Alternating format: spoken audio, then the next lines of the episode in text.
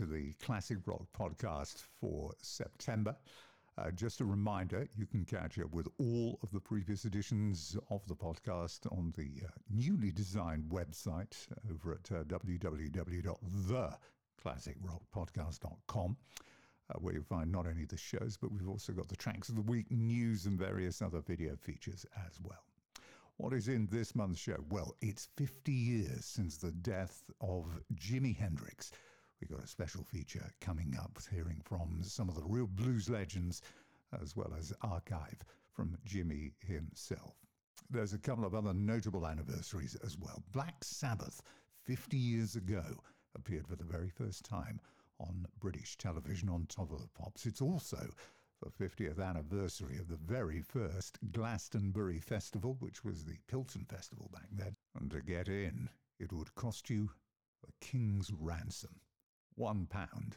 And included in the ticket price back then was all the milk you could drink as well from the farm.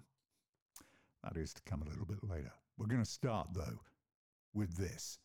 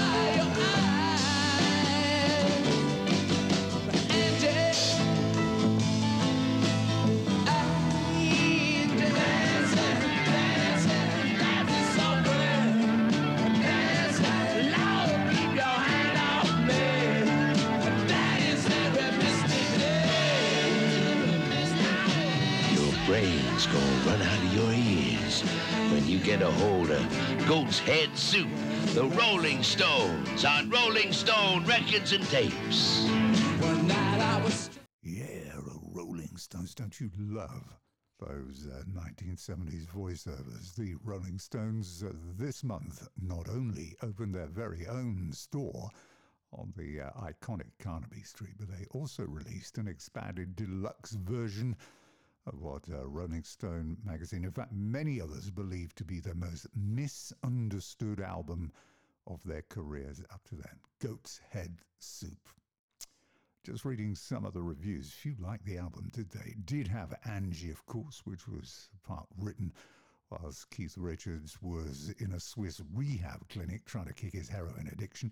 Uh, it was recorded in Jamaica, partly, it said by Keith Richards, as it was one of the only places that would actually let them in.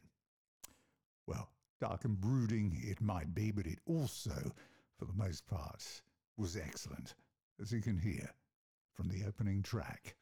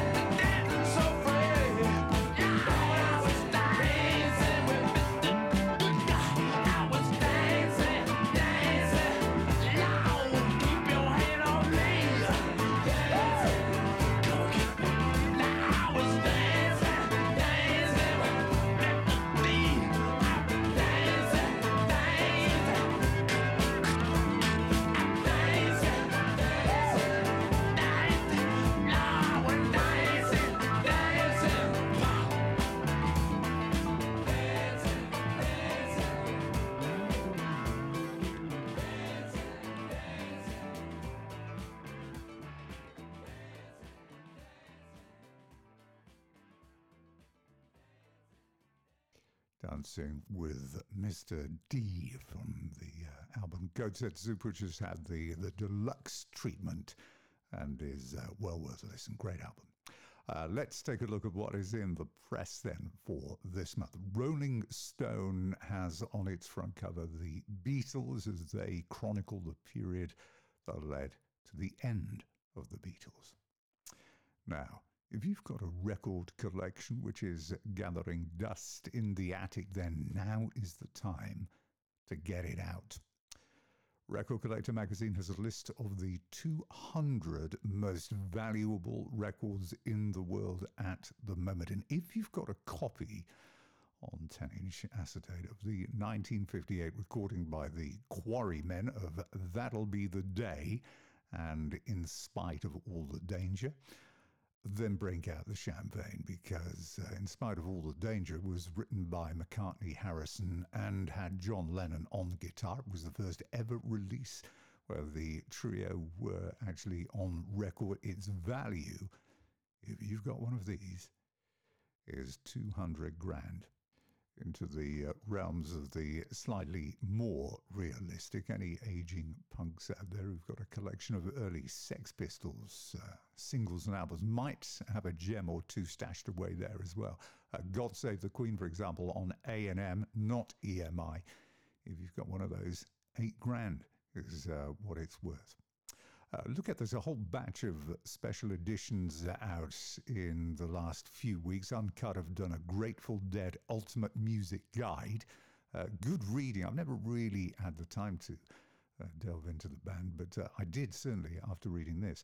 Uh, Mojo have uh, two recent Led Zeppelin collections, special editions of the early days and the latter days. both stuff with interviews and great photography, of course, of the time uh, Q Magazine have also done a Led Zeppelin special, uncut, have the Stones front cover, or rather, it's uh, Jagger and Richards. Goat's Head Soup is their main feature. Also interviewed is uh, Patti Smith. So Jagger and Richards talking Goat's Head Soup. When they left the UK in 71, he said uh, they were broke and owed a lot of money to the inland revenue. They ended up in Jamaica at Kingston's Dynamic Sound Studios, which was incidentally the same place that Paul Simon had recorded Mother and Child Reunion. One of the tracks that finally appears on this album is Scarlet, the Stones with Jimmy Page. Now, Jagger admitted uh, work needed to be done to make it fit for purpose. He said it sounded horrendous when the label sent it to me, so obviously it has been remixed. Jimmy Page added, he said it was great to have done it. Uh, it's brilliant what Mick Jagger has actually done with this. And, uh, well, what do you think? Have a listen.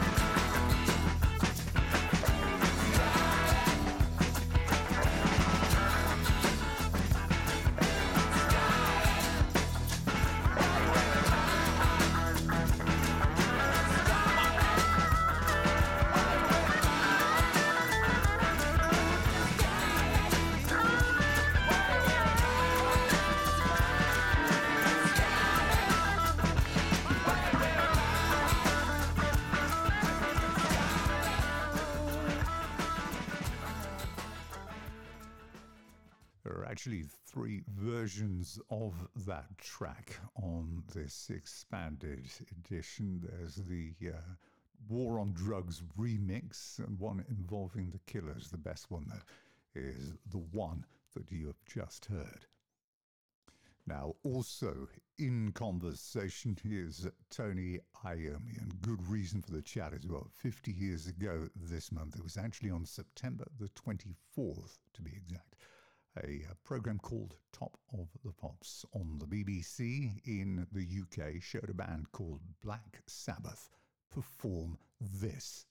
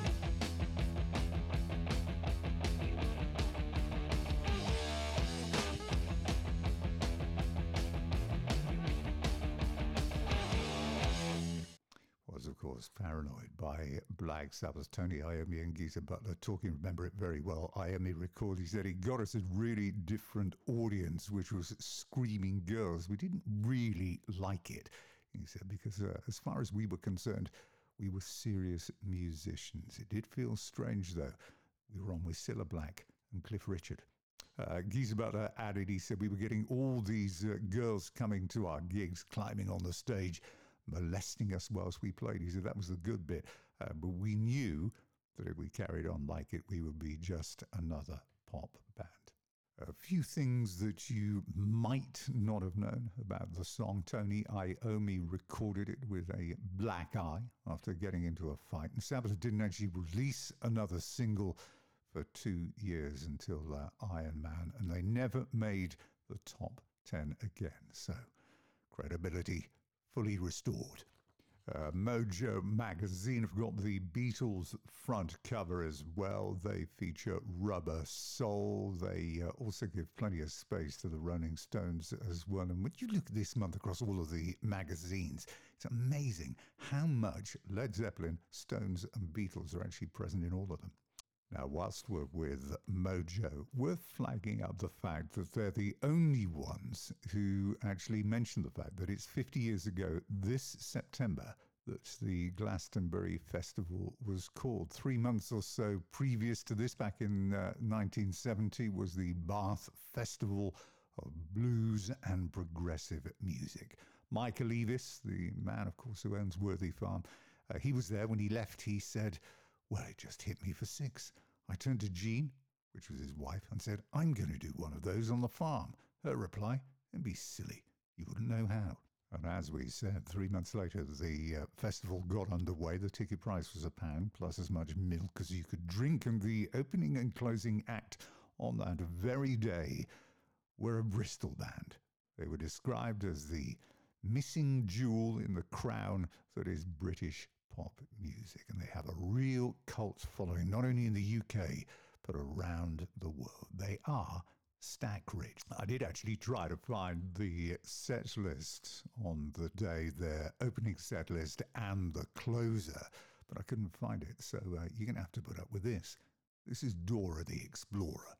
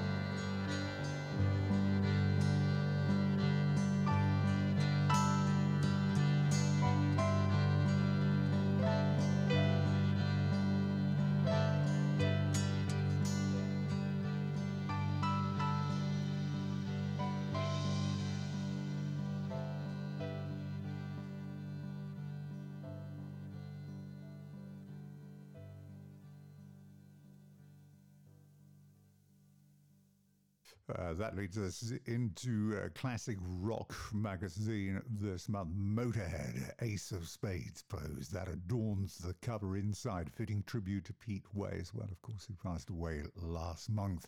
And there is an interview with Slade, Lea, Hill, Powell, and Holder.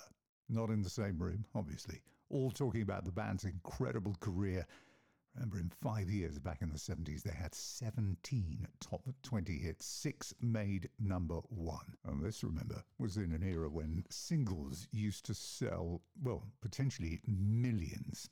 Noddy Holder summed up the uh, glam rock period. He said the miners, the grave diggers, electricians, bakers, they were all on stride. The telly went off at 10 p.m. at night. Glam rock was a response to that. Don Powell added, he said, We were just four scumbags from Wolverhampton, but we made it onto top of the pops. And on that infamous night when uh, Noddy rocked up in tartan trousers, ankle length, of course, uh, tartan waistcoat with a tartan top hat to go with it. Dave Hill was attired in what Steve Marriott described as a metal nun outfit. And Jim's reaction to this was he simply said, I'm not going on television with you dressed like that. The rest, of course, is history. They went on, of course, to make movies as well, didn't they? In Flame, which was called The Citizen Kane of rock movies. Tongue in cheek, of course, by uh, the BBC's movie correspondent, Mark Kermode. And then, just when you thought it was all over for Slade at the end of the 1970s, there was the great comeback beginning in 1980 after Ozzy Osbourne pulled out of Reading. The promoters called Slade and they, quote, tore the place up. The hits came back. Who'll ever forget? We'll Bring the House Down. Fabulous band. I think it's high time actually we did a, a proper glam rock show. Uh, what about a song from Slade then to wrap it all up? Well, it is September, and despite the fact that uh, Merry Christmas Everybody has been played 57 million times on Spotify, we're not going to play that. Instead, though, we will stay in the 1980s and we will stay around the November December period. It was a song that was uh, number one all over the world, but it didn't make number one in the UK, surprisingly. Anyway, lighters at the ready. Here we go.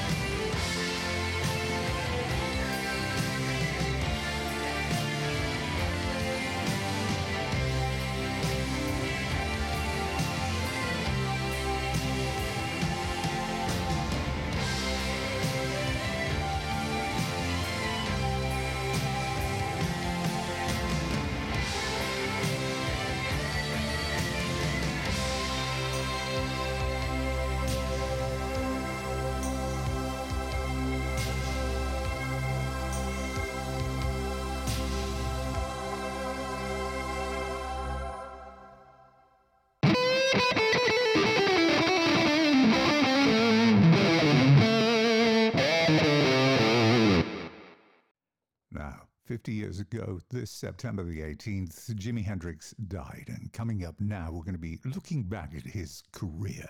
We archive interviews and comment from some blues greats, including the Isley Brothers, B.B. King, Buddy Guy, Jeff Beck, as well as Hendrix himself. Plus, I spoke to author Aiden Prewett, who has just released a book called Our Jimi, which is a collection of interviews that he made with those that were closest to Jimi on not only a personal, but on a professional level as well. First, though, just to get you in the mood.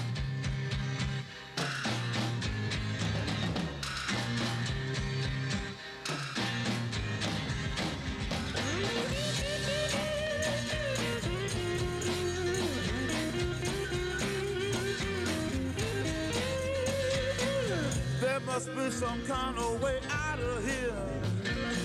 Say the joker to the thief.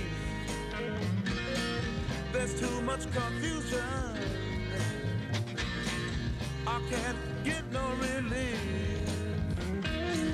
Businessman there drink my wine. Plowman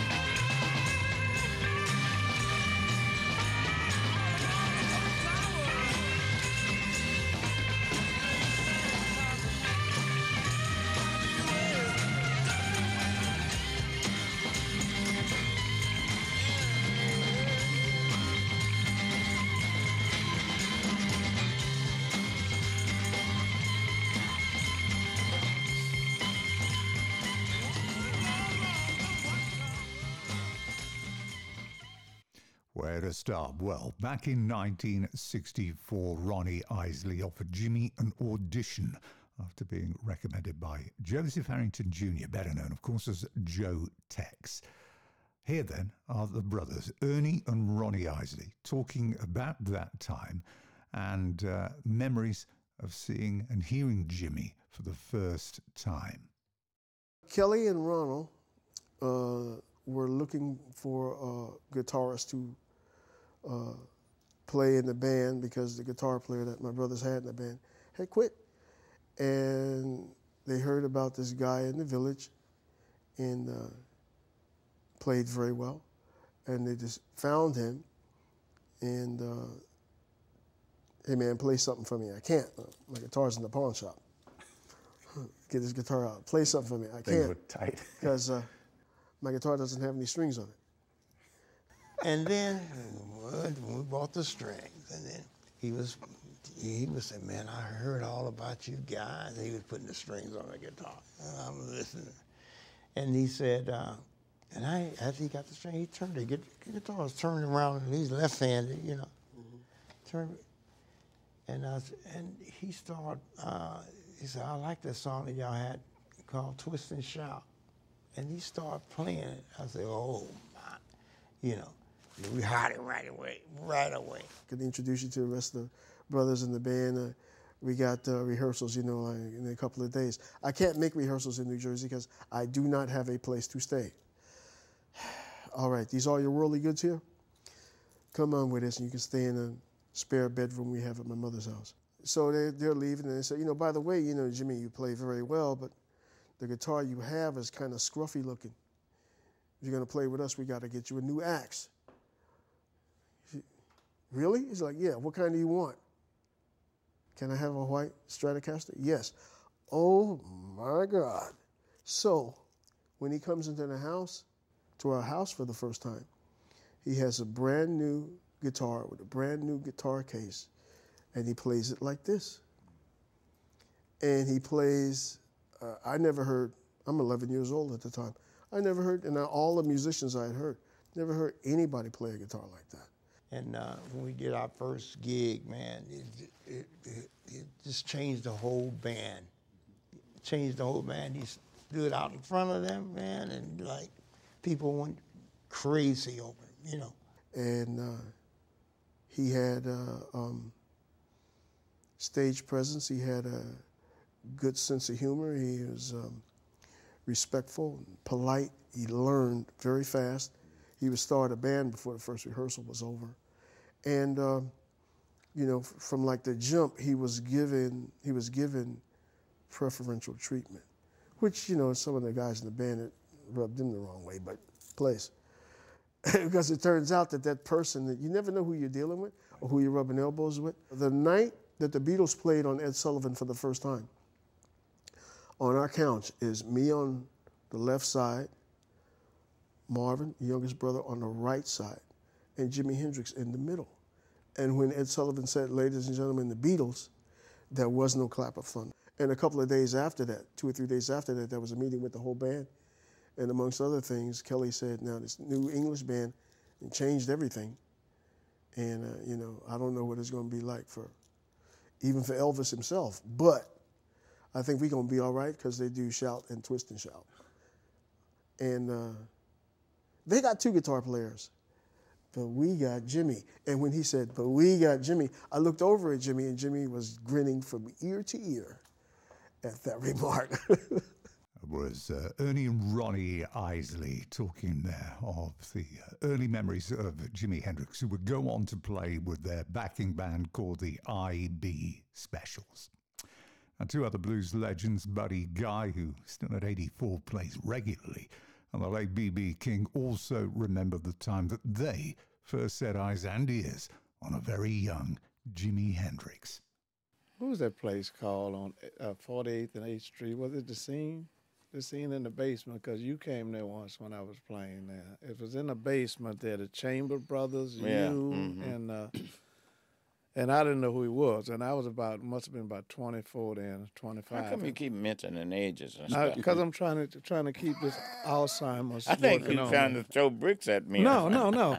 But in, anyway, uh, uh, Dick Waterman was uh, had contacted me then, and and I had the guitar behind my head, you know, and I'm like trying to get some attention mostly. You did. And uh, somebody had a tape recorder, and they was like, that's Jimi Hendrix. And I had had a couple of shots, you know, and I'm trying to get me one of these hell hippie gals. You know, I said exactly what I said. I said, get out of my damn way. Who the hell is Jimi Hendrix?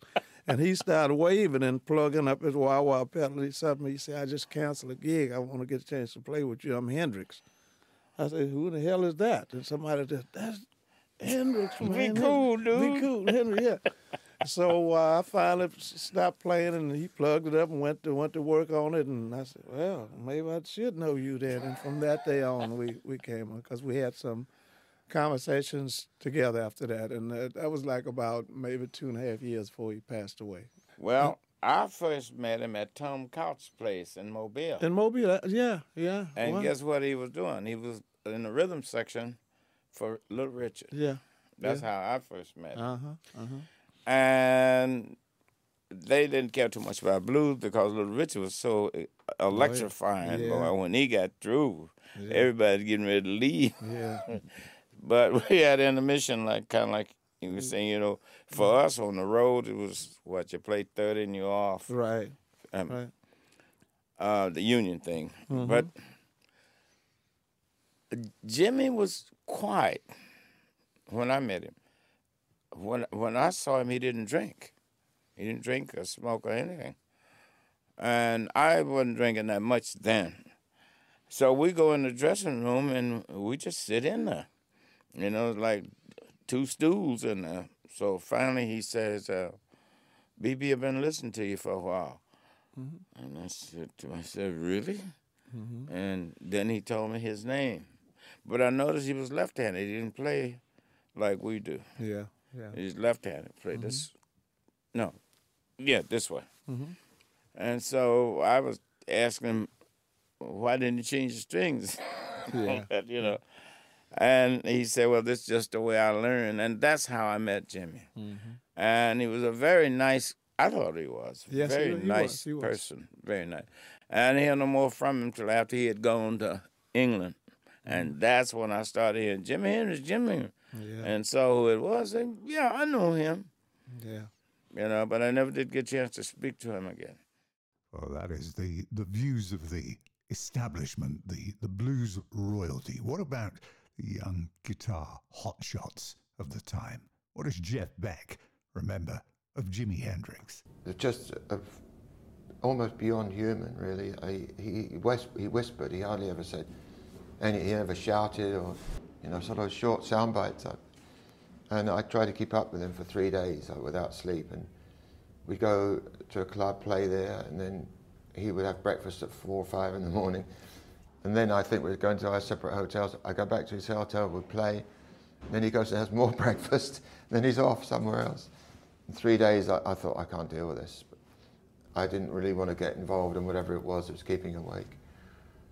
And just as we were getting close, a tragedy happened in London. You didn't really, I mean, do anything but stand and listen when he was in full flood. And then it was my turn. I had to delve into everything that was in me to, to match what he was doing. And, I, and he knew that I had quirkiness that he loved, you know, that wasn't necessarily anything spectacular, but it would be a different spin on a lick, or I'd, I'd maybe slacken off a string and, and do a sitar noise, and he loved that. And just anything really off the scale was, was what Jimi liked about my playing. What about Jimi himself? What were his views on fame and becoming rich and staying true to any blues roots? I don't know. I don't really live on compliments. Matter of fact, it has a way of distracting me. And a whole lot of other musicians and artists that are out there today, you know, they hear all these compliments. They say, wow, it must have been really great. So they get fat and satisfied and they get lost and they forget about the actual talent that they have and they start living into another world, you know.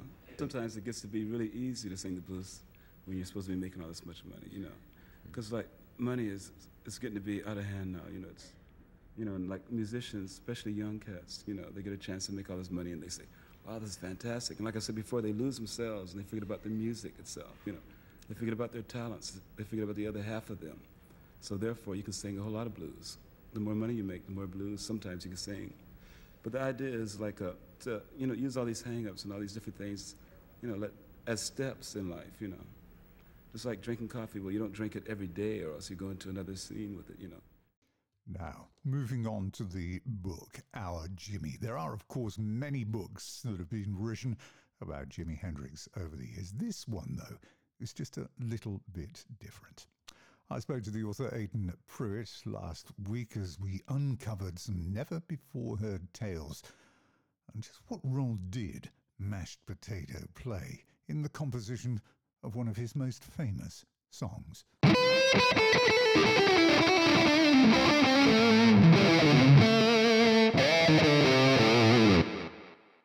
Aidan, the difficulty that you have writing a book like this is to find new ground to cover, but you've managed to do it because this is a very personal book with individual recollections, many of which haven't been heard before.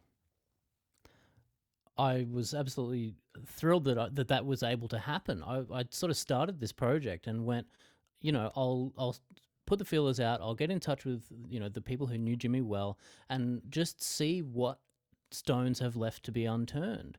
And uh, I had no idea how many of these stories have not been shared before in documentaries or in books, simply because that I mean, what I'm aiming for with this book is to get a personal feeling for what it was like to kick back with Jimi Hendrix and a beer and maybe a couple of guitars and just sort of see what happened through the course of an evening. And a split. So I, uh, exactly, and hopefully a split. Uh, and and I mean, and he also was experimenting with lots of other things too, which we hear about in the book. But uh, yeah, it was just absolutely phenomenal to hear firsthand from close, close friends of Jimi's, like I mean, Kathy Etchingham, who was his girlfriend on and off for three years.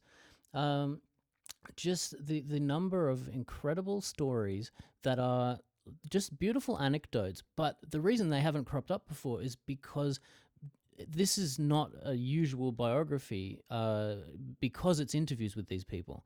And so I try and allow a lot of space and a lot of breathing room for the subjects to tell their story. And, and I don't want to interrupt them because they they were there. They know exactly what they were talking about. There's no reason for me to jump in and, and try to um, rearrange uh, th- these incredible words that that are coming out of their mouths. And so, from one person, that led to, uh, I mean, I got in touch with Roger Mayer really early on in the piece, and he was such a good friend of Jimi's that that when people heard I'd spoke to him, uh, that sort of opened the floodgates, and I was getting all kinds of other amazing, amazing people. The one um, constant, I was going to say, the one constant feature was everybody's view of, of Jimi, the person, was very much the same. Uh, very quiet, quite shy, very humble, very loyal, humorous, engaging company, and the finest guitar player that Oh, yes. the world has ever seen. I absolutely believe that's true. And uh, it's just, yeah, it was fantastic to hear people like Eddie Kramer, who I, I mean, I've been following the Hendrix story since I was a 15 year old guitarist, trying to, you know, emulate what he was doing. And uh, I've been trying for every single music documentary or book that I've put together, I've tried to get in touch with Eddie Kramer because I've just, like, I have so much respect for him and his work with, obviously, with Zeppelin and Kiss and Jimi.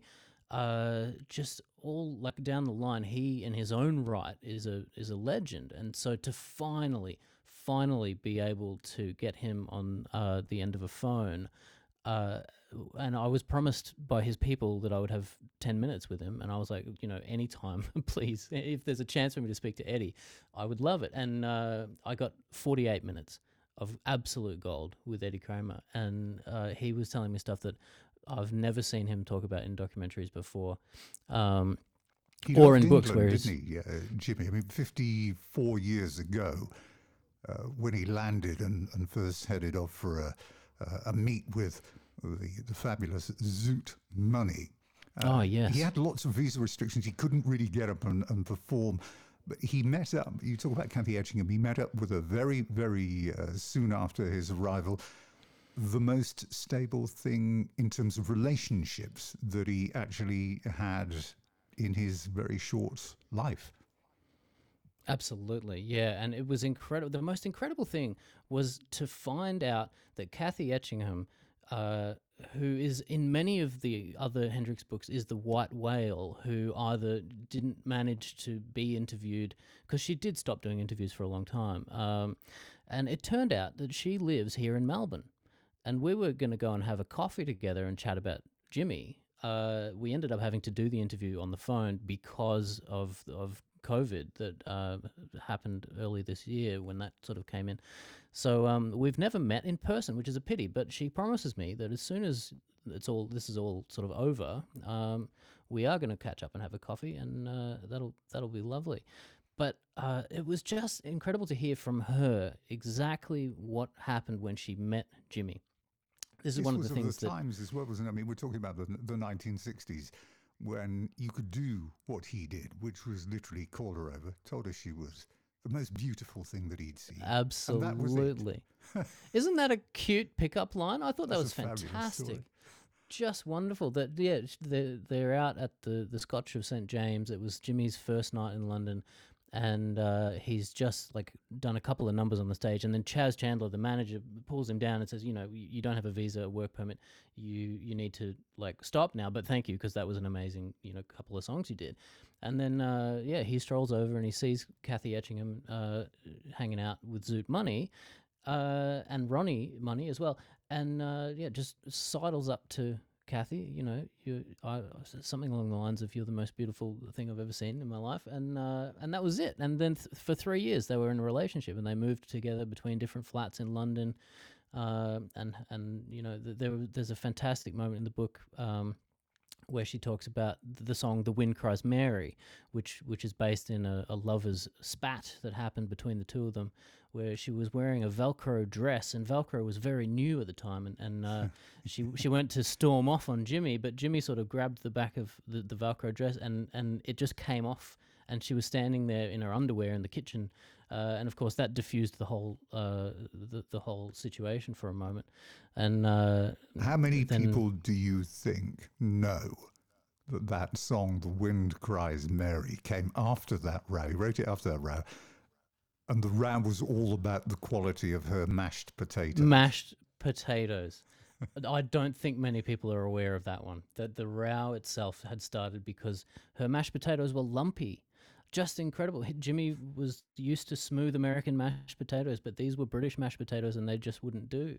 Fantastic. The kinds of things that, you know, 21, 22, 23 year olds uh, get into little arguments about when how they. old all of the people in this Ah, story were the likes of uh, Eddie absolutely. Kramer, the photographers. These guys are 20, 21 years of age.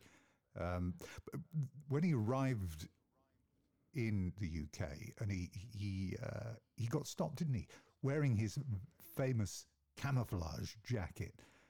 Uh, they were very quick to point out this was nothing to do with his racism. It was simply because it was illegal to wear military insignia Yes. if you weren't Yeah. part of the regiment which um, the insignia was related to. Absolutely. Uh, that story again to hear that from Kathy and, and for her to really clearly point out, look, this this was this was not any any kind of racism on the part of of these British police. This was simply that in England uh, and I'm sure in other places around the world too, you're not supposed to wear specific uh, insignia of uh, epaulets or badges, or in this case, it was the collar, which had a certain number of stars around it. Uh, and the cops said, uh, you know, you, you can't wear that with the collar. And so Kathy and Jimi went back to their apartment and, and very subtly removed that section of the collar. And Kathy said to me, um, you know, I, I found that I kept one. So Jimi had one, Kathy kept one, and she found it after moving to Australia, living here now, just in the back of a drawer somewhere, or maybe it was just before she left to come to Australia. But she found it, and she's got it now with her in uh, here in Melbourne. Uh, it's just amazing these things. Eric Clapton is God. Now, this was a term that was often heard at the time and through the 70s, 80s, and even, even up to today. Uh, he was desperate, wasn't he, uh, Jimi Hendrix, to actually meet him. I want to be as good as he thinks I am. And then steps on stage with Cream, and Clapton stood there for what, four minutes before he left in a sulk. yeah. With the Uh, immortal ju- uh, phrase when Chas Chandler went back backstage, "You didn't tell me he was that fucking good." priceless, absolutely priceless. Uh, and I just I love the I mean these rivalries as as a teenage guitarist growing up myself and hoping that I would one day be the next Jimi Hendrix which of course was never going to happen so I did the next best thing in in terms of you know trying to figure out what he was about as a person but you just see these rivalries I remember that a friend of mine uh, and I would would really I would be so jealous if he learnt um, oh, it would have been uh, oh, Johnny B. Goode. He was the first one out of us to to learn Johnny B. Goode solo and and all, uh, and performed it, and that went down a treat with the audience. And I was so jealous, and I was like, okay, how am I going to top that? And I went, okay, I'm going to go and learn Little Wing. And so I, I went and learnt, uh, you know, in in a fairly uh, crappy way, uh, a, a version of Little Wing, and I tried to do the solo and everything with the great bends that Jimi does uh, and never, never quite pulled it off. But uh, that was it. That was the one-upmanship between guitarists that uh, you know you always see, and it's just it's it's heartwarming to see that that was happening. You know, even at the level of Clapton, Townshend, Beck, and Hendrix. If he'd have had his way, he perhaps wouldn't have sung at all, would he? Because he didn't like his voice. But again, one of the, the great quotes from, from Chas Chandler said, listen, Bob Dylan can't sing and look at him. Absolutely. Absolutely. And that was that was the, the ticket really because Hendrix was such a an avid fan of Dylan. Uh, and and then of course we all have heard that wonderful cover uh, of of All Along the Watchtower, but also like a Rolling Stone, which uh, just the the organ riff from that was provided by Al Kooper, who uh, was uh, you know, uh, he's a heavyweight in his own right in the music world. But uh, yeah, just anything to do with Dylan, Jimi Hendrix wanted to be a part of that, and that was that was why he was covering "Like a Rolling Stone" at Monterey, uh, and then hooked up with Al Kooper also at Monterey as well. But vocally, yeah, he was not a fan of his own voice, and it's a shame because oh my god, Jimi Hendrix's voice is it's just like it's that uncut diamond, really. Uh, that's how I would like to think of it. The burning guitar. Uh, this came off the back of a stage discussion with, uh, again, Chas Chandler backstage. They were on one of these wonderful tours that they used to stick uh, Jimi Hendrix on. Uh, the thought of actually having him on with Engelbert Humperdinck, Cat Stevens, and the Walker Brothers, uh, it, it, just defies all logic that you could actually persuade him to go on it, but he did go on it, and they wanted something that would um, steal the headlines, and that uh, that was it, wasn't it? Absolutely, yeah, and uh, the, the and one, you know, all of these incredible stories that come out, and you sort of in in going in depth with these interviews, you get a sense of why these things happened, and also really like step by step how they unfolded. So the burning guitar uh, we learn in the book is is uh, an idea that actually came from one of the publicity guys, Keith Altham, who uh, a, lot of people in the rock world will have heard of Keith because yeah, he yeah, yeah. was a publicist for the Who for about twelve years. Um, but also Melody Maker magazine was publishing his articles for a similar length of time as well. So it was, um, yeah, just these really magazines, by the way, you, you, worth making the point that in the 1960s, Rolling Stone didn't exist so yes. the likes of NME and, and Melody Maker, despite the fact they were they were British press, had global attention. Very much so. Yeah, yeah. It, it was. That was something I, I do like. I introduced each interview to really sort of lay the groundwork of like, okay, well, this is what was happening in Jimi's life when he met this person. And one of the things that I hadn't considered because I was born much too late was that Rolling Stone, there was a time before Rolling Stone. And that time was actually right up until the Monterey Pop Festival. And then it was something like two months after Monterey that suddenly Jan Wenner uh, in San Fran, in amongst the zeitgeist of the Monterey and the aftermath of Monterey, uh, that that Rolling Stone was founded and very quickly, absolutely dominated uh, the music press. Uh, but yeah, before that, it was New Musical Express, it was Melody Maker, um, and and even on, like in in uh, England, you had uh, Mersey Beat as well, one of the sort of lesser lesser known ones until they were getting exclusives with the Beatles. the style, the, the, the Hendrix style of the time. We had very famous photographers. Uh, Bruce Fleming still going today. Joe Mankowitz, who was the uh, official Stones photographer as well, talking about that. You know, these guys had no uh, style um, staff. They had no stylist. There was nobody in to do their hair or anything. They had to do it all Yeah. themselves. So it's just being in a position where you could imagine taking a stroll down uh, Portobello Road or uh, Kensington Antiques Market was the other one, and the the iconic shop. Uh, um, I was Kitchener's valet, store, which is where all the military stuff came from that, uh, that Hendrix and Mick Jagger, Jimmy Page picked up. I mean, I I wish so much that you know I could get in a time machine and go and, and just experience that. Uh, I mean, you know, swinging London. That uh, I've since visited London, uh, you know, uh, in time since then, and it's still fabulous. But I can only, I mean, as I'm, you know, driving around and and visiting these rock sites as they exist now, uh, I sort of have to put on rose-colored glasses and go, yeah, you know, there would have been people with bell bottoms and and uh, you know, lots of paisley print shirts and scarves and uh, you know, uh, I'm sure it's very much rose-colored glasses. There would certainly have been areas that were were not exactly like that. You know, it's funny because I don't know whether you've seen the Rolling Stones have just opened their first official Stones store on Carnaby Street. Yes. Yeah, so they're 50 years too late.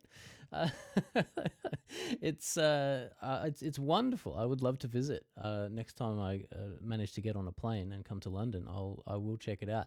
It's um, it, I think it's it's fabulous. Uh, I believe Kiss have just launched a new clothing line as well, and uh, it it's it's very um, I mean it's reminiscent of the Apple Store uh, the original Apple Store, of course, in the '60s.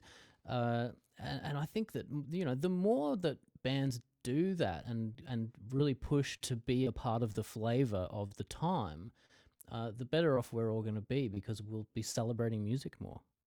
You mentioned uh, Eddie Kramer. He talked about uh, one of the many things he talked about. Uh, what it was like to work with Hendrix in a studio, 16 sessions only to produce the Are You Experienced album.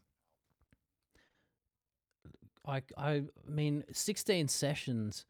Uh, f- for anyone who's been in a recording studio, uh, it, it it's it's not that long. Um, but mind you, of course, they're working with Chas Chandler from the Animals, who recorded uh, "House of the Rising Sun" in, in like one take and, and ten minutes, and then they went and had a pint and had a number one hit on both sides of the Atlantic.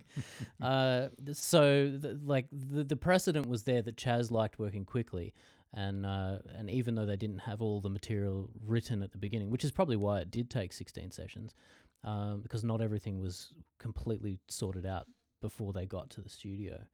Uh, but it's just it's incredible to think that Are You Experienced being, in my view, you know, one of the top ten albums of the last hundred years, uh, was produced so incredibly quickly and then followed up within uh, something like nine months by Axis Bold as Love. When we talk about Woodstock, and you've you've actually done work on Woodstock before, previous before you did this book, it wasn't Woodstock that that uh, really brought him to the global attention of the public. It was it was before that, at the beginning of this, this era, these mega festivals at uh, Monterey Monterey Pop, wasn't it? Absolutely, yeah. Uh, and I, I mean, f- for anyone who's ever seen footage of Monterey Pop, that came from the filmmaker D.A. Pennebaker, who's famous for not only that film, but also Bob Dylan's "Don't Look Back," uh, uh, Ziggy Stardust and the Spiders from Mars, and a whole stack of other um, incredible, incredible documentary, fly on the wall style uh, cinema that really he had a big hand in, in inventing back back in the early '60s. Um, so the footage of Jimi's guitar burning, and it's like right there in front of you. I mean, Pennebaker was there in like you know his camera was over the line of the stage, just really soaking this up. uh, and I was I had a it was a great privilege to be able to speak with Penny uh, back in. This is one of the only interviews I've uh, included that is an old one uh, because unfortunately Penny passed away uh, just over a year ago, so he wasn't able to take part in this book particularly. But I did have this wonderful conversation with him, uh, all about his involvement with Monterey. Uh, and and just what it was like to be there filming that moment, uh, just His, absolutely his view, phenomenal. by the way, was was amusing, wasn't it? Uh, Pennebaker. He said when when I first heard Jimi Hendrix, he said I thought it was just a racket. Yes.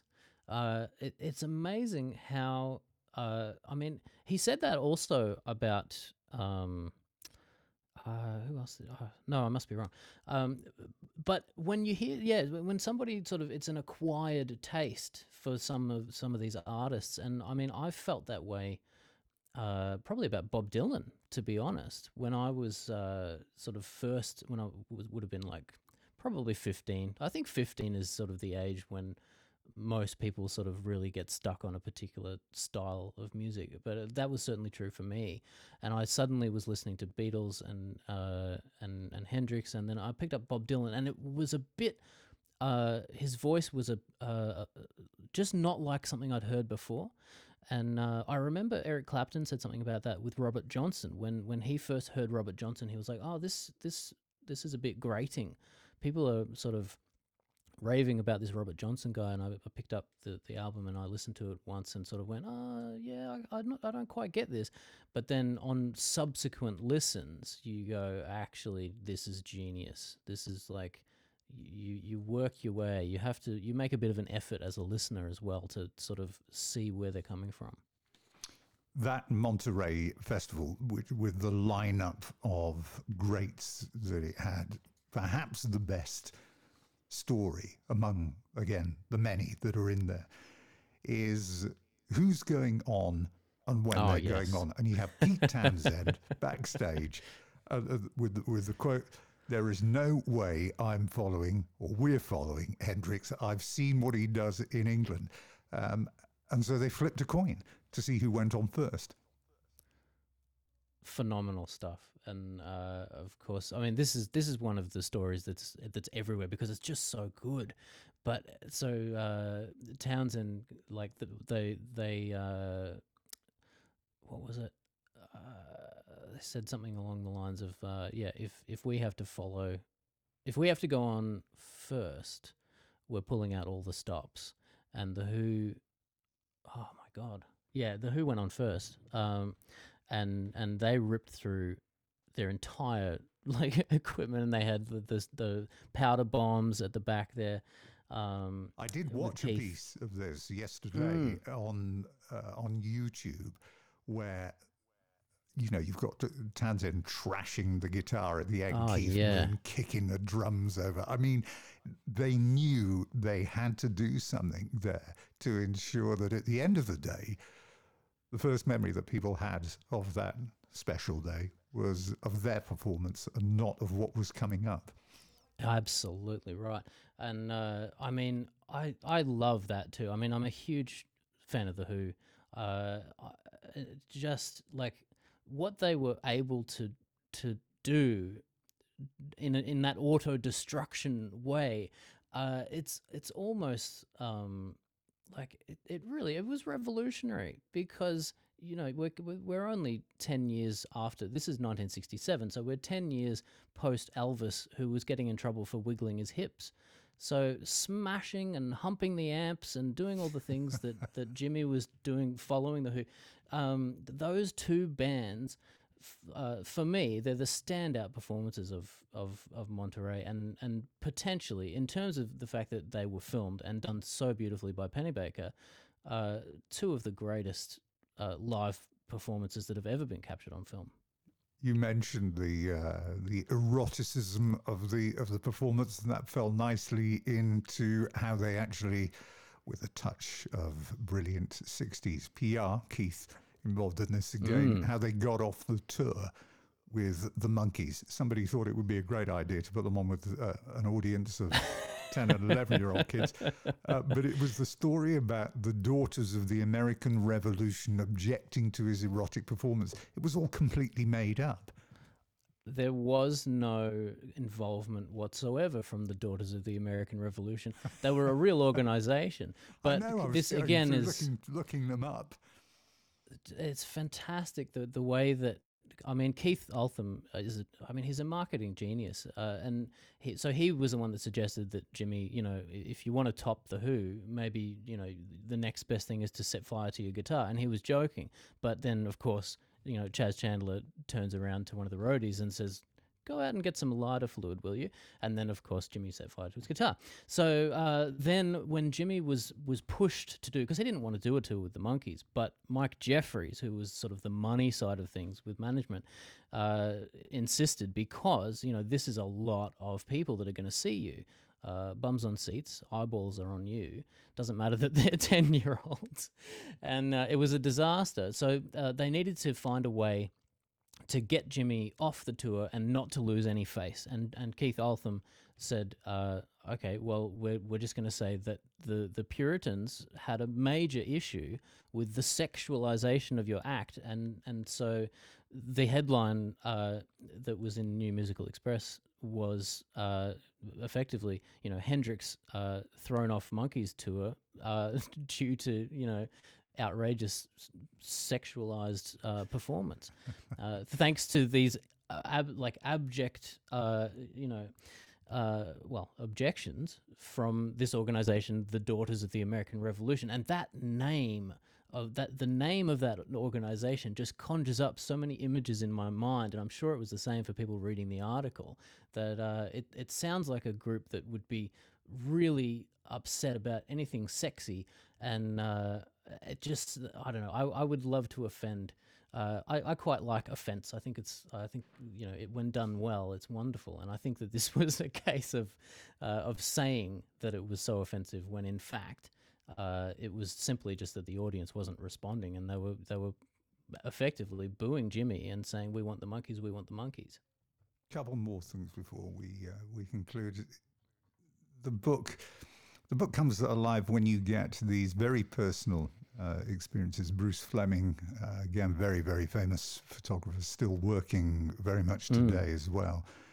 Um, he was talking about back in the early days in in '67 after he just arrived, he had nowhere to go, so they all or he invited him round to spend Christmas in a place called Gray's Inn Road, which, if you know London, it's not far from Fleet Street. Um, and he's all he said was, uh, yes, you, you asked him a couple of questions about what can you remember about, and of course he could remember nothing. Uh, We had two great days: ate, drank, smoked dope, listened to records, and the other big thing at the, the time, the number of people that mentioned that they sit in in the evenings and played Monopoly, Risk, Yeah. Twister, and board games. amazing. Really phenomenal. Just how like jimi's life as soon as he left the flat was so intense. It was tour tour tour recording straight to another tour.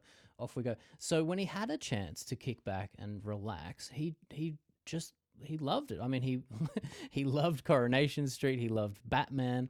The theme from uh in fact it is the theme from coronation street creeps in just ever so subtly uh, in into one of the tracks on Electric Ladyland, and uh, just these really mundane things that if it was anyone else, you'd go, yeah, righto, well that's cool, watching Coronation Street. But it's Jimi Hendrix enjoying Coronation Street. I think And one I- other I great just- marketing opportunity that I think somebody has missed here, and that is the makers of Mateus Rosé. Because I don't know how many people know that that was pretty much his favorite drink. Uh, it's a sparkling, relatively sweet rosé wine, which is still very much on sale uh, today, Portuguese, um, in the distinctive round bottle. I'm amazed that they've never actually dragged him into one of their adverts. Well, they they bloody well should, because there's a fantastic shot of him just sculling a, a, a bottle of, of Mateus Rosé uh, with Kathy Etchingham, and they're just giggling on the bed in Brook Street, which is now the museum uh, Yeah, where yeah, they've the made they, where he they've turned their bedroom Ghost. into a museum. Uh, yes, yeah, because Handel was the adjoining apartment, uh, something like 200 years before that, and uh, he swore to Kathy uh, one night. He, he and she said he was white as a ghost and uh, white as a sheet, and uh, he came downstairs, and she said, "Oh, what's what's wrong with you?" And he said, "I just saw a ghost, some some man in a grey wig." And it was only, uh, uh, I believe it was a few days later, a student knocked on the door and said, Excuse me, uh, is this where Handel used to live? And they didn't know until that moment when the student came looking uh, and then got a guided tour of the apartment, courtesy of Jimi Hendrix. it's just amazing. It was Kathy's first question after that was, wasn't it something to do with what have you been smoking? Yes, yes, absolutely. And and look, I mean, nobody's going to put it past Jimi to have probably had a few puffs before that uh, incident occurred. People would maybe be shocked about the about the money thing. He was never really obsessed with anything other than playing his guitar. I think it was Bruce Fleming or um, uh, Eddie Kramer said that even when he took a dump in the morning, he had a guitar around his neck. But money, money was was not a motivator. He would simply go and ask his managers for money. They'd give him a, a grand. He'd spend it. He'd go back for more. He was more interested, you say, in people and the direction the world was going in at the time. It was obviously the time of Vietnam as well. Um, and you know, he just money didn't turn him on. And uh, you look at his contract, that two and a half percent of sales Oh, yeah. royalties, and you think initially, oh, that's well, that's not too bad. And then you read the next line, which is split four ways. Split between, yeah, absolutely right. Uh, yeah, money was never a, a driving factor for him, even even when he was in the, on the Chitlin circuit. But one of the things that uh, Jimi's brother Leon said to me that I found really fascinating was uh, that Leon feels that Jimi's attitude was very much okay. We're musicians. Our job is to be exploited, and then we can go and play our music all over the world. If we're not exploited, then they're not going to let us go and play music all over the world. And so it's the yin and yang. There's, he, he speaks of the creative people and the management people, and, and never the twain shall meet. Uh, in in Leon's view, it's really I found that really fascinating to hear Jimi's actual brother saying. Uh, yeah, Jimi knew he was being exploited. Uh, he just didn't care. He wanted to play the music, and that's it. Well, that was Aiden Prewett talking with me about his book, which is called Dear Jimi. It's a great read, actually. I thoroughly enjoyed it. And it is out now. Well, that is it for this edition. Thanks for your company. I look forward to be back with you again in uh, around a month's time. In the meantime, don't forget that we do update the website quite often. We have uh, the newsreel, the classic rock newsreel, the tracks of the week, and various other features rounding up everything that's going on in the uh, world of rock and classic rock. For the meantime, though, until next time, from me, Tim Caple, bye bye for now.